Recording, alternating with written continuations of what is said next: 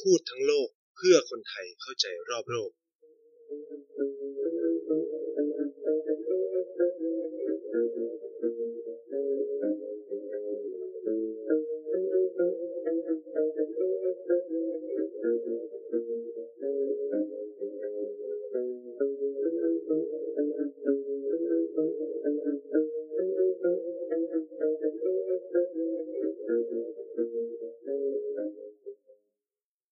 สวัสดีครับ สวัสดีแฟนๆ รายการพูดทั้งโลกนะครับ ก็พบกับ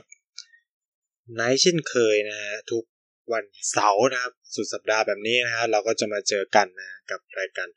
พูดทั้งโลกนะครับทาง TPD Podcast นะครับสำหรับสัปดาห์ที่แล้วนี่เราก็คุยกันไปถึงการปฏิวัติวัฒนธรรมเนาะแล้วผมก็พูดเรื่องเทียนอันเหมินไปแล้วนะสัปดาห์นี้มีคน request นะฮะมีคน request มาก็เลยขั้นก็เลยแบบเอออยาก เอามาเล่าให้ฟังเผื่อแบบใครสนใจกับเรื่องนี้ก็คือเอ่อมีคุณผู้ฟังรายการท่านหนึ่งครับ ได้เอ่อแท็กไนมาในทวิตเตอร์เนาะก็ อย่างที่บอกก็คือถ้าใครถามอะไรมาเราก็จะอัดพูดเรื่องนั้นให้ทันทีแต่ว่าเนื่องจากสัปดาห์ที่แล้วเนี่ยมันอัดไปแล้วไงก็เลยไม่ได้พูดเลยนะครับ ก็เลยเอามาสัปดาห์นี้แม้ว่ากระแสมันจะเขาเรียกว่า อาจจะลดไปแล้วบ้างแหละ แต่ว่าก็ยังมีหลายประเด็นที่แบบเรามาคุยกันได้เนาะ หัวข้อก็คืออย่างที่เห็นเลยก็คือว่าเราจะมาคุยกันเกี่ยวกับประเด็นเรื่องเมื่อสินค้าจีนบุกไทยอ่าคือเอ่อถ้าใครเล่นทวิตเตอร์หรือแบบแม้กระทั่งคนที่เล่น Facebook หรือโซเชียลมีเดียในช่วงประมาณสองสัปดาห์ที่แล้วมันจะมีกระแสเรื่องหนึ่งเลยที่แบบโอ้ออกมาแบบเป็นข่าวแบบใหญ่มากในหน้าสังคมออนไลน์ของบ้านเรานั่นก็คือประเด็นเรื่องที่ว่า มีการตั้งร้านค้าออนไลน์ของร้านค้าจีนในเว็บไซต์ขายของออนไลน์ของประเทศไทย ไม่ว่าจะเป็นมันมีหลายแอปพลิเคชันนะ อย่างที่คนรู้กันคือช้อปปี้นะไม่ว่าจะเป็นช้อปป้อลอซอดอนะแล้วก็หลากหลายอะเออมันก็มีการที่ร้านค้าจีนมาตั้งในในในในส่วน ในส่วนของแพลตฟอร์มออนไลน์เหล่านี้นะครับ แล้วก็ปรากฏว่ามันก็มีราคาที่ค่อนข้างถูกมาก ถูกกว่าเออไทยคนไทยที่ขายอีกใช่ไหมมันก็เลยมีกระแสดราม่าที่เป็นในทวิตเตอร์ที่เขาเขียนขึ้นมาว่า ตอนนี้คือแบบมีร้านค้าจีนกำลังบุกไทยแล้วก็ถูกมากมีหลายอย่างแบบถูกจนเหลือเชื่ออะไรประมาณเนี้ยใช่ไหม ถูกยิ่งกว่าคนที่เอามาขายซะอีกแล้วอย่างก็เหมือนแบบเขาก็ตั้งคำถามว่า แล้วอย่างเงี้ยแบบแม่ค้าพ่อค้าคนไทยที่ขายสินค้าเหล่าเนี้ยมันจะอยู่กันได้ยังไงทำไมรัฐบาลไม่ช่วยเหลือนู่นนี่นั่นอะไรเงี้ยครับเอ่อผมกำลังพยายามหานะว่าต้นต้นทางมันเขียนว่าอะไรนะแล้วก็มีมีประเด็นเกี่ยวกับเรื่อง เอ้ยรัฐบาลจีนเนี่ยหนุนเรื่องอ่าภาษีใช่ไหมเออ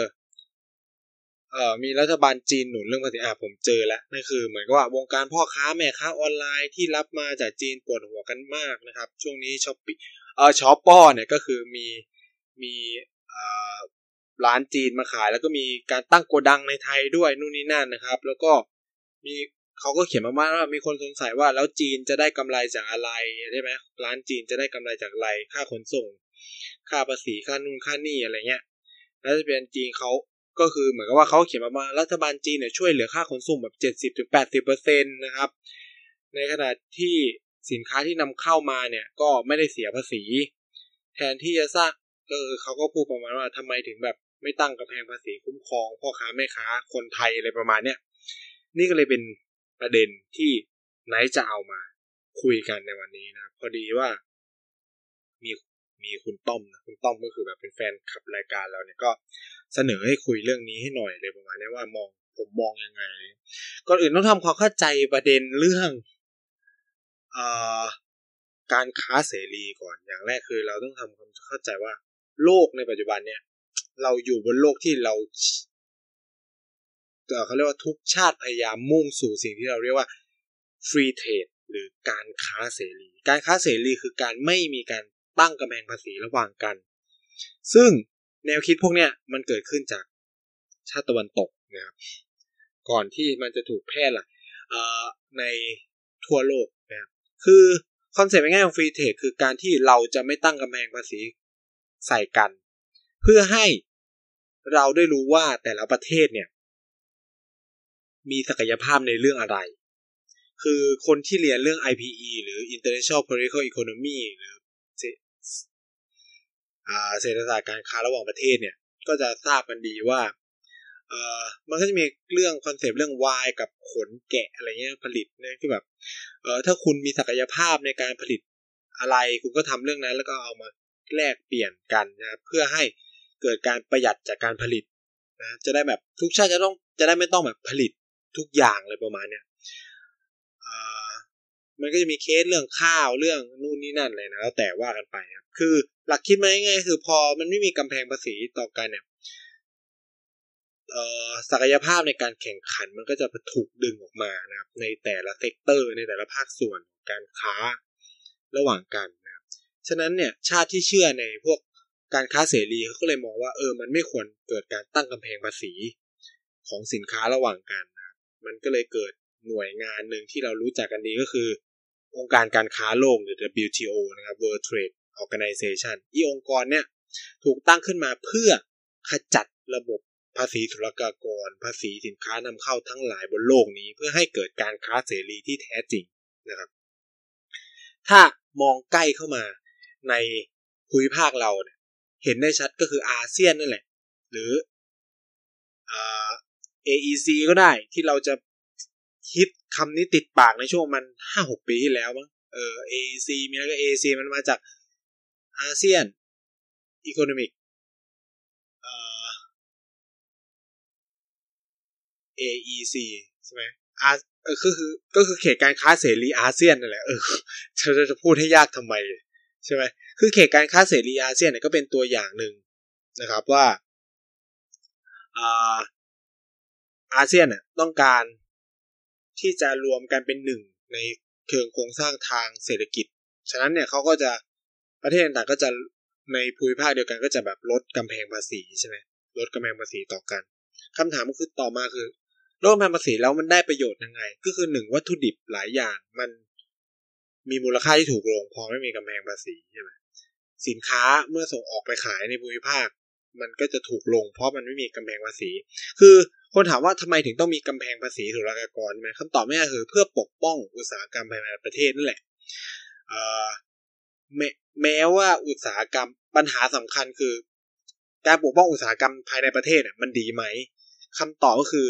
มันดีและไม่ดีมันเหมือนเหรียญสองด้านนะครับ คือ ระบบการปกป้องอุตสาหกรรมภายในประเทศเนี่ย มันแพร่หลายมากๆในประมาณช่วงสงครามเย็น คือหลายชาติเติบโตขึ้นมาได้ด้วย การทำแบบนี้นะครับ ยกตัวอย่างเช่น ญี่ปุ่น จีน เกาหลีนะครับพวกพวกชาติเอเชียตะวันออกทั้งหลายเนี่ยสร้างเศรษฐกิจมาด้วยการตั้งกำแพงภาษีแบบนี้นะครับ ก็คือเขาตั้งกำแพงภาษีเพื่อไม่ให้สินค้าข้างนอกเข้ามาขายในประเทศในราคาที่ถูกเกินไปจนอุตสาหกรรมในในประเทศไม่เกิดนะครับ ฉะนั้นเนี่ยเอ่อพอรัฐบาลทำแบบนี้ มันจะ แล้วเขาก็ให้การสนับสนุนอุตสาหกรรมในประเทศ มันก็เลยส่งผลให้อุตสาหกรรมในประเทศเหล่านั้นมันเกิด เช่นอุตสาหกรรมอย่างโซนี่หรือถ้าเรารู้จักในในในในเกาหลีเนี่ยก็จะเป็นกลุ่มพวกแชร์โบทั้งหลายเนี่ย ไม่ว่าจะเป็นซัมซุงเนี่ยก็เกิดจากสิ่งเหล่านี้นะครับ คือต้องพูดอย่างนี้ว่าประเทศเกิดใหม่ การสร้างอุตสาหกรรมแน่นอนมันแพ้ชาติอย่างยุโรปที่มันสร้างมานานอยู่แล้วนะครับ ต้นทุนมันก็จะแพงกว่านู่นนี่ศักยภาพในการผลิตยังไม่สู้ คุณภาพสินค้าก็ยังไม่สู้ แต่ถ้าเมื่อเกิดกำแพงภาษีปุ๊บสินค้าจากยุโรปที่สมมติสิบบาท เจอกำแพงภาษีสักสมมติร้อยบาท เจอกำแพงภาษีสักห้าสิบเปอร์เซ็นต์เนี้ยมันกลายเป็นร้อยห้าสิบในขณะที่ศักยภาพสินค้าประเภทเดียวกันในประเทศอาจจะผลิตมาในราคาร้อยี่สิบ คนก็เลือกซื้อของร้อยี่สิบเพราะมันถูกกว่าสามสิบถูกไหมแต่ว่าในความจริงราคาที่แท้จริงมันไม่ใช่ถูกปะละ่ะแล้วสินค้าจากยุโรปมันราคาร้อยหนึ่งแต่เพราะมันโดนภาษีมันเลยกลายเป็นร้อยห้าสิบแต่ว่าอีในภายในประเทศมันผลิตมาก็ร้อยี่สิบเลย แต่พอกำแพงภาษีมันทำให้มันเลยขายได้ ฉะนั้นสิ่งนี้มันก็เลยเหมือนช่วยให้อุตสาหกรรมในประเทศนั้นๆน่ะอยู่ได้นะครับ เพราะกำแพงภาษี แต่ว่าโลกมันก็คือเปลี่ยนไป เราก็เลย โลกมันพยายามต้องการที่เฮ้ยต้องพยายามตัด ซึ่งในมุมหนึ่งมันก็คือความพยายามของพวกชาติที่พัฒนาแล้วที่จะเอาเปรียบเอาเปรียบประเทศกำลังพัฒนานั่นแหละ ก็คือ ถ้าพอมันเป็นโลกเสรีอะพวกชาติกำลังพัฒนาทั้งหลายอะมันก็สู้อะไรไม่ได้เลยนะเว้ยถ้าพูดแบบตรงไปตรงมาใช่ไหมก็คือ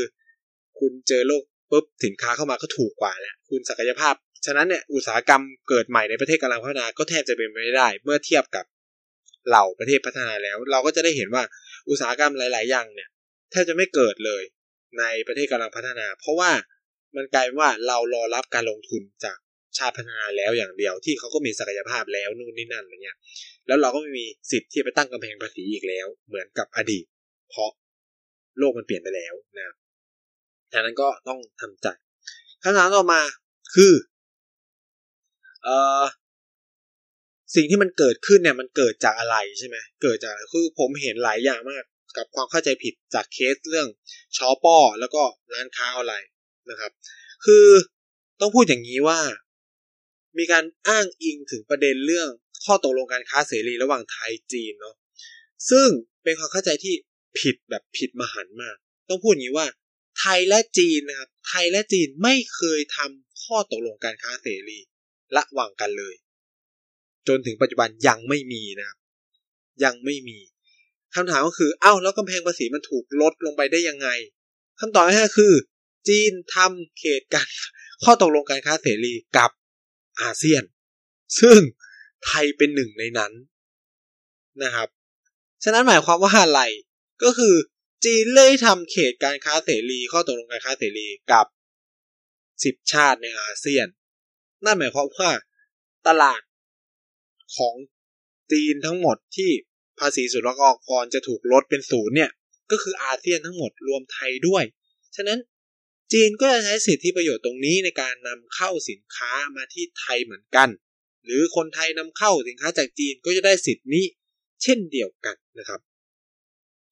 เอ่อซึ่งการตกลงกันระหว่างอาเซียนกับจีนเนี่ย เริ่มมาตั้งแต่ปี 2547 นะ ต้องบอกว่า มันเอฟเฟกมันเริ่มดำเนินการมาตั้งแต่ปี 2547 ก็คือประมาณสิบกี่ปีที่แล้วอะสิบกว่าปีที่แล้วอะ นานมากนะครับ ประมาณสิบสามสิบสามเฮ้ย ไม่ใช่ดิ ปีนี้ปีสองห้าหกสามใช่ไหมสิบหกปีที่แล้วนะ อืม ฉะนั้นเนี่ย มันเป็นอะไรที่ย้อนกลับไปไม่ได้แล้ว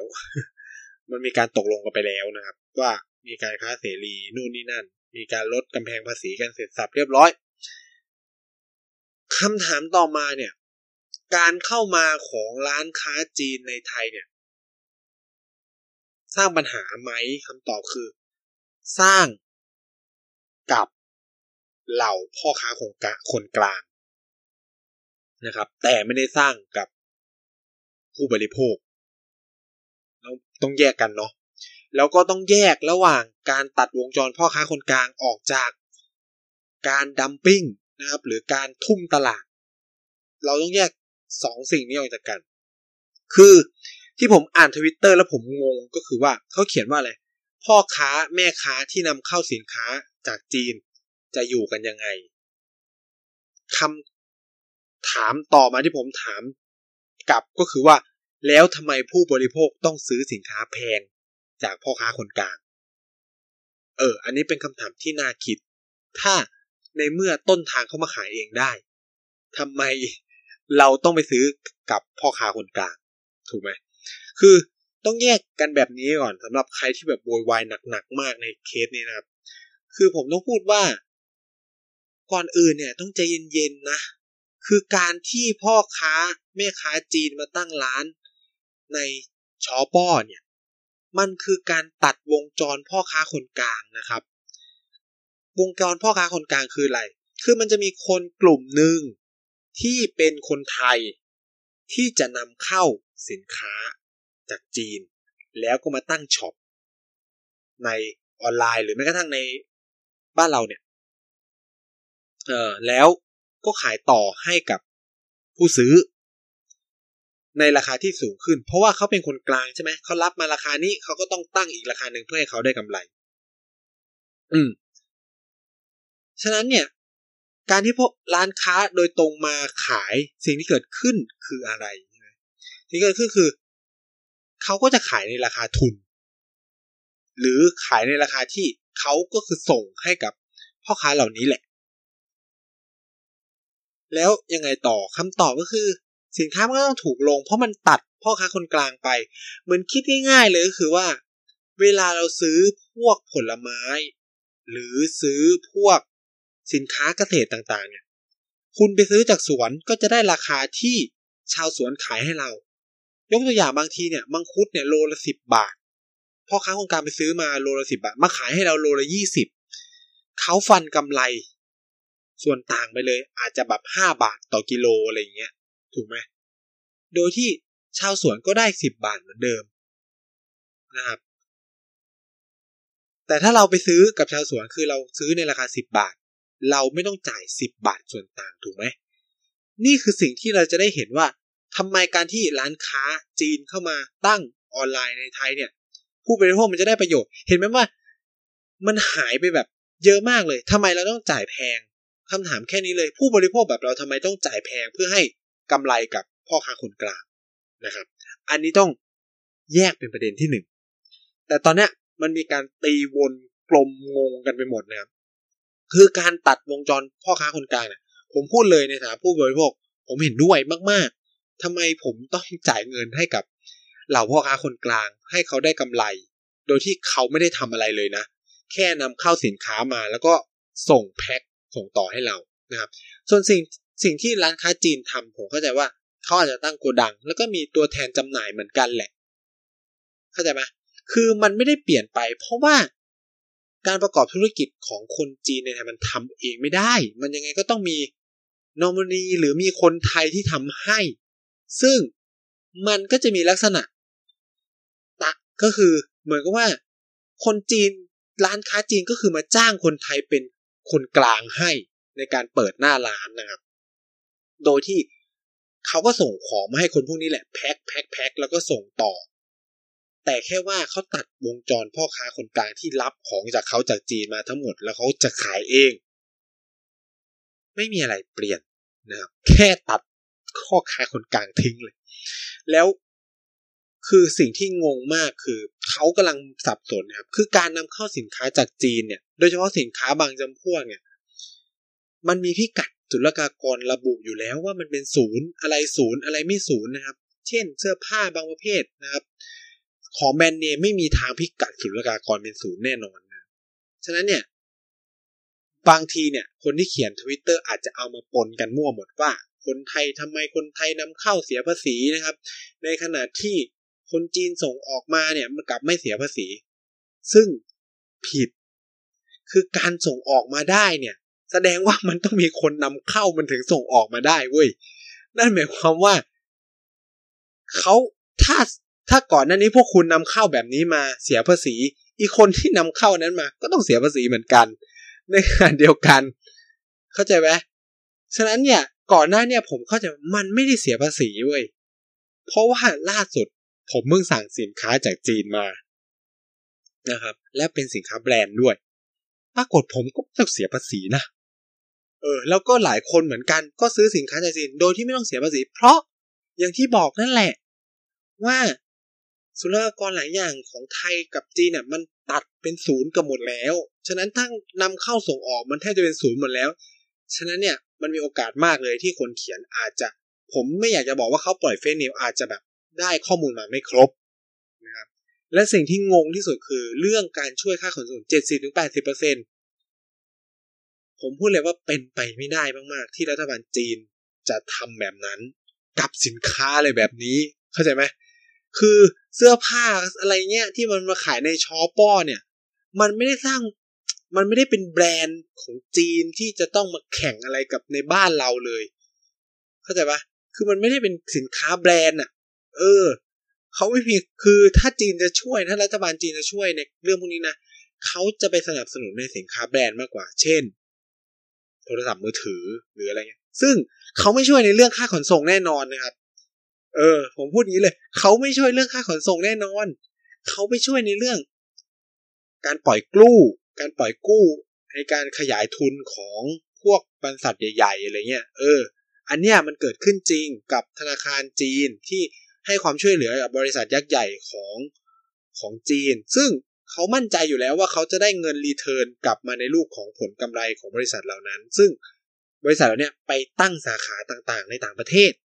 นะครับ ไม่ได้ตั้งในจีนแล้วส่งของมาไทยแน่นอนแบบสินค้าหลายอย่าง เช่นเอออย่างเสี่ยวมี่หรือสั่งหัวเว่ยหรือ oppo ที่ไปอยู่ในอินเดียเนี่ยเขาคือไปสร้งลายการผลิตอยู่ในนั้นเลยนะเขาไม่ได้แบบส่งจากจีนไปไปประเทศอินเดียนะเว้ย อันนี้เป็นความเข้าใจผิด อย่างใหญ่หลวง ฉะนั้นเนี่ยไอเรื่องช่วยค่าขนส่ง 70-80%ผมไม่มั่นใจว่าเขาเอาข้อมูลมาจากไหนเลยนะ เออ ต้องใช้คำนี้ว่าไม่มั่นใจเลย ขนาดเราที่ไปเรียนที่นั่นยังไม่รู้เลยว่ามันมีอะไรแบบนี้อะเออถ้ามันเป็นอะไรที่ อาจจะได้ข้อมูลมาไม่ครบ หรือไม่ก็ตีขุมวนปนกันไปมั่วไปหมดอะไรเงี้ยจนจนเข้าเกิดความเข้าใจผิด คือผมไม่ได้จะมาแก้ต่างอะไรให้กับ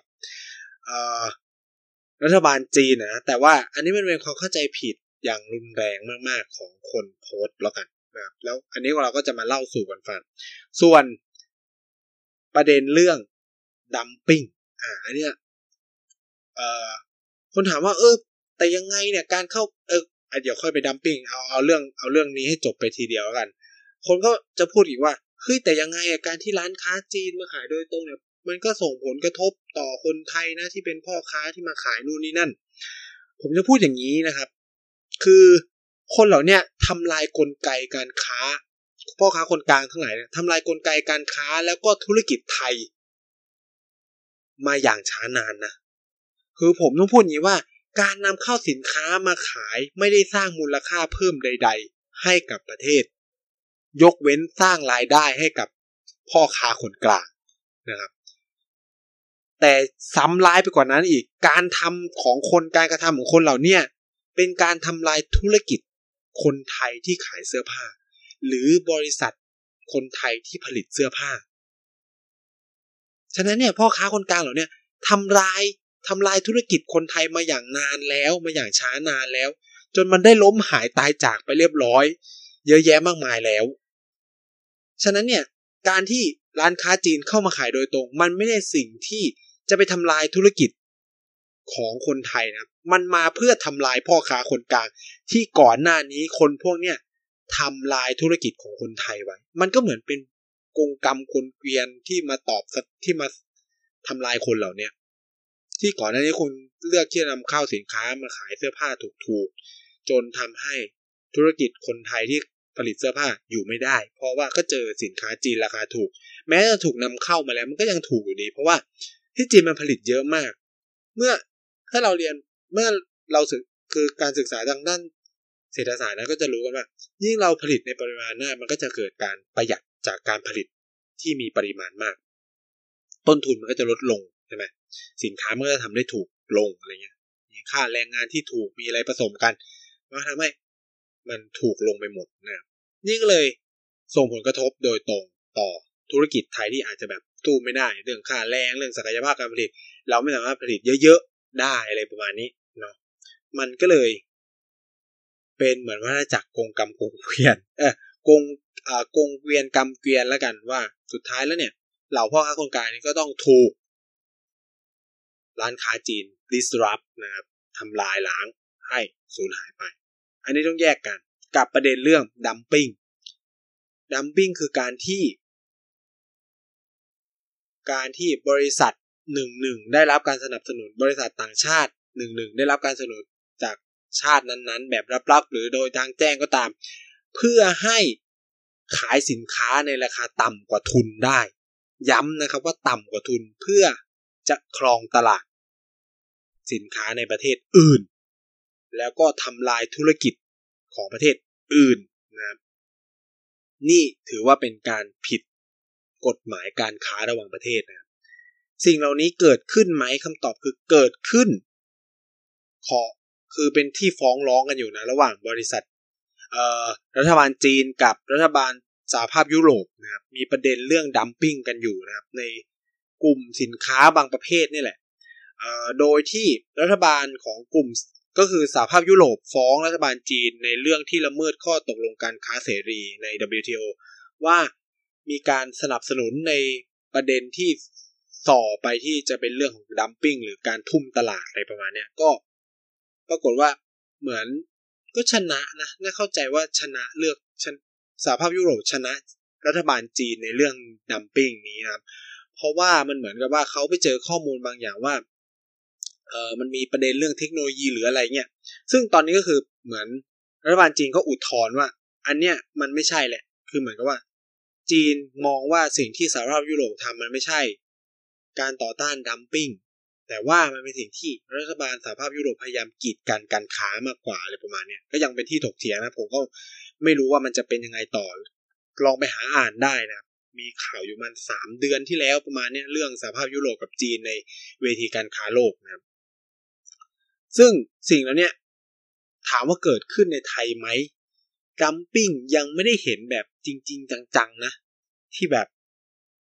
ถล่มแบบจนอุตสาหกรรมไทยเจ๊งไปเลยเลยมา ส่วนใหญ่เราจะถูกดิสลอฟจากเรื่องอื่น ๆ มาก่อนหน้านี้แล้ว ไม่ว่าจะเป็นเรื่อง เพราะว่าไทยเนี่ยไม่ค่อยจะ คนไทยมีรสนิยม ประเภทหนึ่งก็คือไม่ได้ค่อยนิยมใช้ของไทยอยู่แล้วอะไรประมาณนี้มันก็เลยส่งผลให้ธุรกิจ สินค้าหลายๆอย่างของไทยมันอยู่ไม่รอดแล้วกัน คือแต่ก่อนเนี่ยอาจจะมีแบบธุรกิจหลายอย่างมากไม่ว่าทีวีเอ่ยไม่ว่าจะเป็นรถยนต์เอ่ยอะไรเงี้ยของไทยก็ยังอยู่ได้นะตอนนี้คือแบบเราถูกรถยนต์ของยุโรปของญี่ปุ่นอะไรเงี้ย ตีจนตลาดแตกหมดแล้วอะแล้วมันก็ผลิตในประเทศจนหมดแล้วอะไรประมาณนี้ทำให้ราคาก็ถูกลงในประมาณนี้คือคือต้องพูดอย่างนี้เวลาเราพูดเรื่องการค้าเสรีอะคืออย่ามองว่าเฮ้ย คือคือผมเข้าใจนะว่าแบบคนในในไทยโดยเฉาคนรุ่นใหม่จำนวนมีลักษณะที่ไม่ค่อยโอเคกับรัฐบาลจีนอะไรเงี้ยด้วยประเด็นเรื่องฮ่องกงไต้หวันแล้วนะแต่เราต้องเข้าใจแบบนี้ว่าที่เพราะเขเพราะการค้าเสรีเนี่ย มันทำให้สินค้าโดยเฉพาะภาคเกษตรของไทยอะมันถูกส่งออกไปขายได้ปริมาณมากเลยนะ เพราะอย่าลืมว่าจีนบริโภคผลไม้ไทยเยอะมาก คือสิ่งเหล่านี้ก็ต้องบอกว่ามันเป็นปัจจัยเชิงบวกจากเรื่องเหล่านี้ด้วย เพราะว่าถ้าไม่มีการทำข้อตกลงการค้าเสรีแล้วก็อาจจะเจอกำแพงภาษีสินค้าเหล่านี้ได้เหมือนกันนะครับ ในขณะที่คือถ้าเราไปดูดุลการค้าเนี่ย จะต้องบอกว่าดุลการค้าไทยกับจีนเนี่ยไทยไทยเสียดุลการค้ากับจีนนะแต่ว่าการเสียดุลการค้าเนี่ยไม่ได้หมายความว่าเราเขาเรียกว่าอะไร เราไม่ได้ผลประโยชน์ทางเศรษฐกิจเลย เราขาดทุนอะไรประมาณนี้ครับคือต้องพูดอย่างนี้ว่าเมื่อไปดูในเชิงรายละเอียดจะพบว่าเรานำเข้าวัตถุดิบ โดยเฉพาะเครื่องมืออิเล็กทรอนิกส์อะไรต่างๆ เนี่ย จากจีนนะครับ เพื่อมาใช้ในอุตสาหกรรมภายในประเทศ แล้วก็ผลิตเป็นสินค้า จากนั้นเนี่ยก็ส่งออกพูดง่ายก็คือว่าเราซื้อวัตถุดิบจากจีนมาประกอบในประเทศ แล้วก็ส่งออกไปต่างประเทศ ในมูลค่าที่มันเอมูลค่าที่มันเพิ่มขึ้น นั่นหมายถึงอะไร นั่นหมายถึงว่า เราซื้อถูก เราซื้อวัตถุดิบมาถูกประกอบสินค้าเสร็จก็ขายในราคาที่แพงส่งออกไป ฉะนั้นเนี่ยเราเสียดุลการค้าจากจีนจริง แต่เราอาจจะไม่ได้ดุลการค้าของประเทศอื่น ๆ ข้างนอกที่ซื้อสินค้าแบบที่เป็น product ที่เสร็จสมบูรณ์แล้วอะไรประมาณเนี้ย อืมมันก็จะเป็นเนี่ยวัฏจักรการค้าโลกมันจะเป็นแบบนี้นะครับหรือ supply chain ของโลกมันเป็นแบบนี้หมดแล้วนะครับ คือ คือมันไม่ใช่หมายความว่าเฮ้ยฉันขาดดุลการค้าแกนะฉันแบบเสียเปรียบนู่นนี่นั่นอะไรประมาณนี้แต่จริงๆแล้วเนี่ยมันอาจจะเป็นว่าเราซื้อ raw material ก็คือวัตถุดิบมาเพื่อผลิต end product แล้วก็ส่งออกไป ซึ่งเนี่ยแหละ เป็นสิ่งที่ คนบางทีก็คือมองว่าเออขาดดุลอย่างเดียว แล้วก็ไม่ได้มองตรงนี้ว่าเออสิทธิประโยชน์นู่นนี่นั่นเรา แล้วอีกอย่างหนึ่งสินค้าเกษตรเราส่งออกไปเยอะ แรงงานเราอยู่ในภาคเกษตรเยอะใช่ไหมฉะนั้นคนในภาคเกษตรก็ได้ประโยชน์กันมากนะครับ ซึ่งมูลค่าสินค้าเกษตรมันน้อยฉะนั้นเนี่ยเมื่อเทียบกับสินค้าอุตสาหกรรมเราอาจจะส่งออกไปสินค้าเกษตรเยอะมากเลย แต่เมื่อเทียบกับการนำเข้าวัตถุดิบ ซึ่งเป็นวัตถุดิบอุตสาหกรรม ซึ่งมีราคาแพงกว่ามันก็ทำให้ดุลการค้ามันเสียเปรียบกันได้อะไรเงี้ย แล้วไทยก็ส่งออกสินค้าจำนวนมากเลย ไปที่จีนด้วยเหมือนกัน โดยเฉพาะสินค้าอุตสาหกรรมนะครับเอ่อนี่ก็เป็นเขาเรียกว่าเทรดออฟที่เราต้องแลกเนาะเป็นเรื่องสิ่งที่เอ่อคนชาติต่างๆ ในโลกเนี่ยมันก็ต้องแลกกันนะครับว่าเออคุณจะยังไงนะครับ มันก็มีการเจรจา เขตการค้าเสรีหรือพวกเรื่องซีซงซีเซปอะไรเงี้ยที่มีดราม่ากันในช่วงหนึ่งนะครับเรื่องลิขสิทธิ์ยามันเป็นเป็นเทรดออฟที่ต้องแลกก็คุณจะเลือกการค้าเรื่องสิทธิบัตรอะไรเงี้ยคุณก็ต้องคนที่เป็นรัฐบาลก็ต้องมานั่งตัดสินใจเอาว่า เออ จะให้คุณค่ากับเรื่องอะไรมากกว่ากันอะไรประมาณนี้ซึ่ง ส่วนตัวผมอะ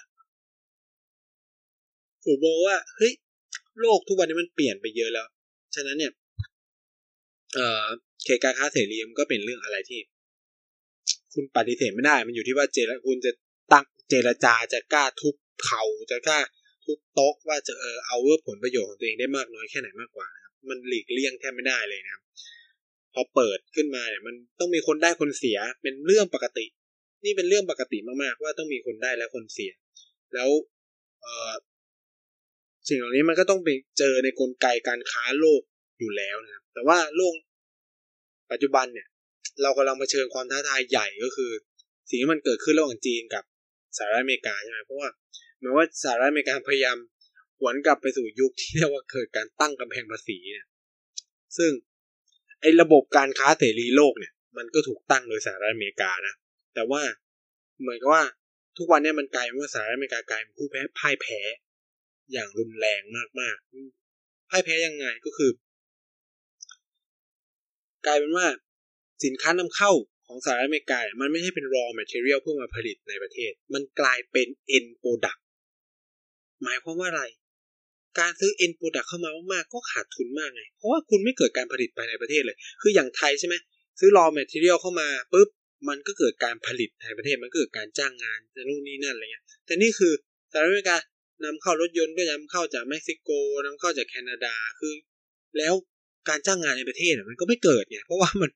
ตอนนี้คือเอ็นโปรดักมันนำเข้ามาจากต่างประเทศหมดเลย จากผลของการค้าเสรีที่อเมริกาทำกับชาติต่างๆ โดยคาดหวังว่าตัวเองจะส่งออกสินค้าไปประเทศนั้นได้ แต่กลายเป็นว่าสินค้าตัวเองที่ส่งออกกลับมากลับมีราคาแพง เนื่องจากต้นทุนการผลิตในสหรัฐอเมริกามันแพง ก็สู้ไม่ได้ เช่นจะรถยนต์อย่างยกตัวอย่างเชฟโรเล็กหรืออะไรก็แล้วแต่คือคือไม่ได้เดี๋ยวเชฟโรเล็กมันก็ผลิตในในไทยนะ เออสินค้าบางประเภทอะมันก็สู้ไม่ได้หรือสินค้าเกษตรจากอเมริกามาด้วยความที่สหรัฐอาจจะพยุงเกษตรเยอะมันก็ทำให้ต้นทุนของสินค้ามันแพงนะพอส่งมาขายไทยมันก็เลยแพงอะไรเงี้ยเป็นต้นนี่ก็เป็นตัวอย่างว่าเหตุผลว่าทำไมอเมริกาเลยเจอสภาพแบบนี้นะครับ อ่า เป็นตัวอย่างมากๆนะคำถามคือ แล้วไทยเราไปตั้งร้านค้าในจีนไม่ได้เหรอคำตอบคือได้นะ คุณสามารถไปตั้งร้านค้าอย่างเถาเป่าได้ไปตั้งเยอะแยะมากมายเจดีเจดีก็ได้นะแต่คุณก็ต้องมีคนจีน หรืออะไรเงี้ยที่เป็นคนช่วยคุณทางนู้นด้วย เหมือนกันไอชอป้อเนี่ย ผมก็เข้าใจว่าก็มีคนไทยเป็นนอมินีให้ในการเปิดทุกอย่างนะเขาไม่ได้แบบเปิดเองได้ขนาดนั้นหรอก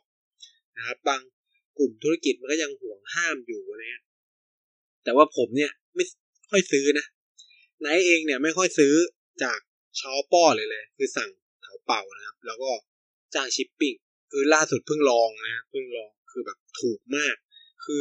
ซื้อในเถาเป่ามันถูกมาก แล้วเป็นสินค้าแบรนด์เว้ยคือผมเลือกสินค้าแบรนด์นะ แต่แบบเอ้ยซื้อกระเป๋าบ้างอย่างละชิ้นสองชิ้นอะไรประมาณนี้ไม่ได้ซื้อแบบเยอะๆเพื่อเอามาขายอะไรเงี้ยนี่ก็งงกันว่ารอดสุดราคากรไม่ได้ไง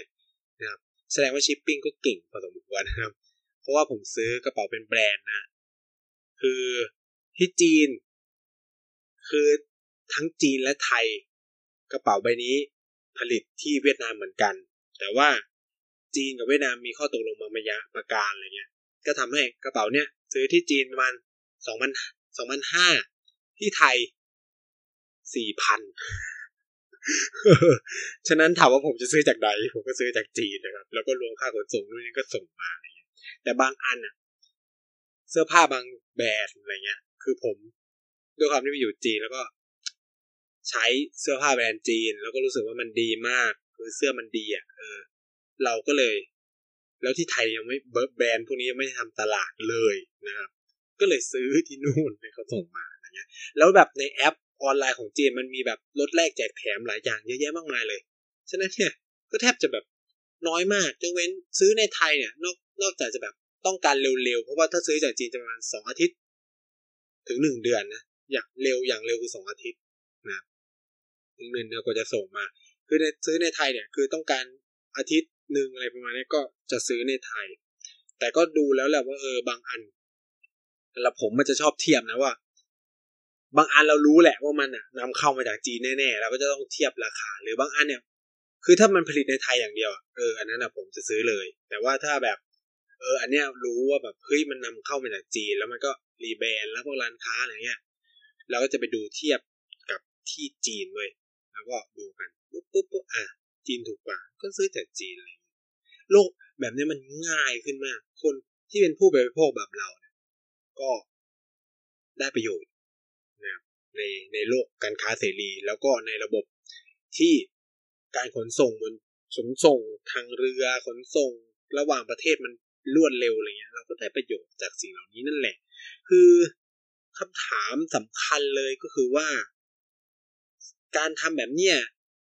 มันเหมือนแบบสนับสนุนร้านจีนหรือเปล่านู่นนี่นั่นอะไรเงี้ยคำคำถามที่ผมจะถามกลับคือ แล้วการที่เราซื้อ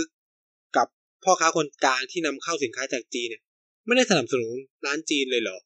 คำตอบก็คือสนับสนุนนะครับ แค่เราจ่ายเงินเพิ่มให้พ่อค้าคนกลางแค่นั้นเอง ถูกไหม คือที่พ่อค้าพวกเนี้ยก็ไปซื้อจากร้านค้าในจีนเหมือนเดิม คือร้านค้าในจีนก็คือได้ผลกำไร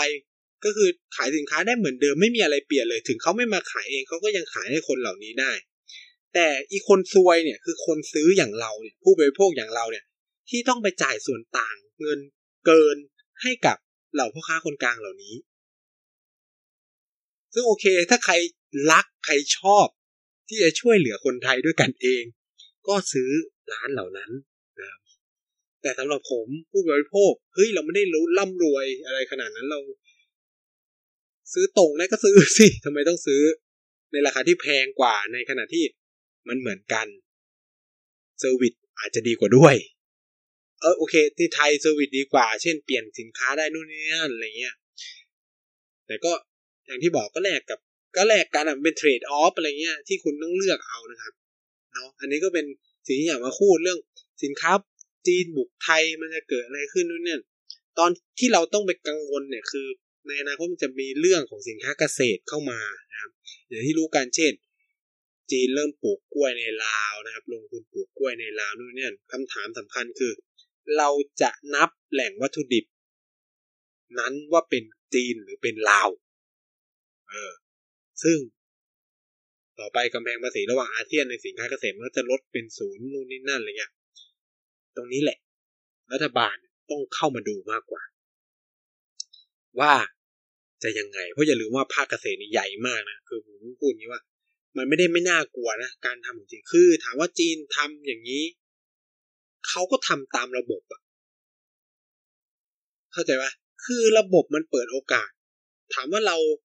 ไปทำแบบเดียวกันกับเขาไหมก็ทำได้ไงเออคือนี่คือการใช้ช่องว่างช่องโหว่หรือใช้โอกาสจากข้อตกลงการค้าเสรีให้เกิดประโยชน์นะครับ นี่คือคนคือผม การไปอยู่ในสังคมจีนเนี่ยมันทำให้ผมเห็นแล้วเออคนจีนในเชิงธุรกิจเนี่ยเขาเป็นคนที่ค่อนข้างจะแบบ ฉลาดเขาฉลาดในการทำการค้ามากๆนั่นเป็นเหตุผลว่าทำไมคนจีนถึงมีฐานะนะผมรู้สึกว่าอย่างนั้นคือ คนไทยอาจจะคนไทยที่เป็นไทยเนี่ยอาจจะเป็นคนซื่อๆตรงๆเออแบบบอกว่าทำได้แค่นี้ก็ได้แค่นี้เราอาจจะมองว่าเออเนี่ยมันเราเลยพ่อมองว่าคนจีนมันหัวหมอมันเจ้าเล่ห์หรืออะไรเงี้ย ซึ่งคนอินเดียก็มีลักษณะคล้ายๆกันแบบนี้นะครับ เราก็เลยมองว่าเออเป็นคนเจ้าเล่ห์เลยแต่จริงๆแล้วเขามีศักยภาพผมมองว่าเขามองในเชิงบอกว่านี่คือคนที่มีศักยภาพในการทำการค้า รู้จักซิกแซกรู้จักช่องทางนู่นนี่นั่นรู้จักใช้ คือมันไม่ได้ห้ามไง เข้าใจว่าในเมื่อไม่ห้ามก็หมายถึงว่ากระทำได้ใช่ไหมไม่ห้ามก็แปลว่ากระทำได้ เราก็เขาก็ใช้สิทธิประโยชน์ตรงนี้ในการทำเรื่องเหล่านั้น ตามโอกาสที่มันจะพึงทำได้แต่ว่าเราในฐานะรัฐคือรัฐบาลเราเนี่ย จะต้องคิดนะ ว่าจะช่วยเกษตรกรไทยยังไงในเมื่อ คุณไม่สามารถเข้าไปซับซิดีได้นะถ้าซับซิดีก็จะมีประเด็นปัญหาเรื่อง ตกลงมันการค้าเสรีไหมคุณช่วยเหลือให้สินค้าภายในประเทศคุณราคาถูกกว่า มันจะมีเรื่องสิทธิ์อะไรวะเอ่อคือในเรื่องการค้าเสรีมันจะมีสิทธิ์เรื่องว่าด้วย สถานะของสินค้าเทียบเท่าสินค้าพื้นถิ่นอะไรประมาณเนี้ยที่แบบเออคุณเก็บภาษีเท่าไหร่สินค้าพื้นถิ่นคุณก็ต้องเก็บภาษีของฉันเท่านั้น หรือคุณไม่เก็บภาษีก็ต้องไม่เก็บภาษีคุณช่วยแบบไหนก็ต้องช่วยแบบเดียวกันกับ บริษัทต่างชาติอะไรประมาณนี้ด้วยนะครับ นี่เป็นเรื่องที่จะซับซ้อนไปกว่านั้นอีกไอ้วันเนี้ยที่จะคุยกันก็คือแค่จะมาบอกประมาณว่าเฮ้ยไอ้เรื่องชอปป้อเรื่องสินค้าอะไรเฮ้ยเอาจริงคือเราผู้บริโภคมันได้ประโยชน์มากมายเลยนะ จากสิ่งเหล่านี้แล้วก็มันเป็นการตัดวงจรพ่อค้าคนกลางแค่นั้นเองนะครับ เพราะว่าธุรกิจ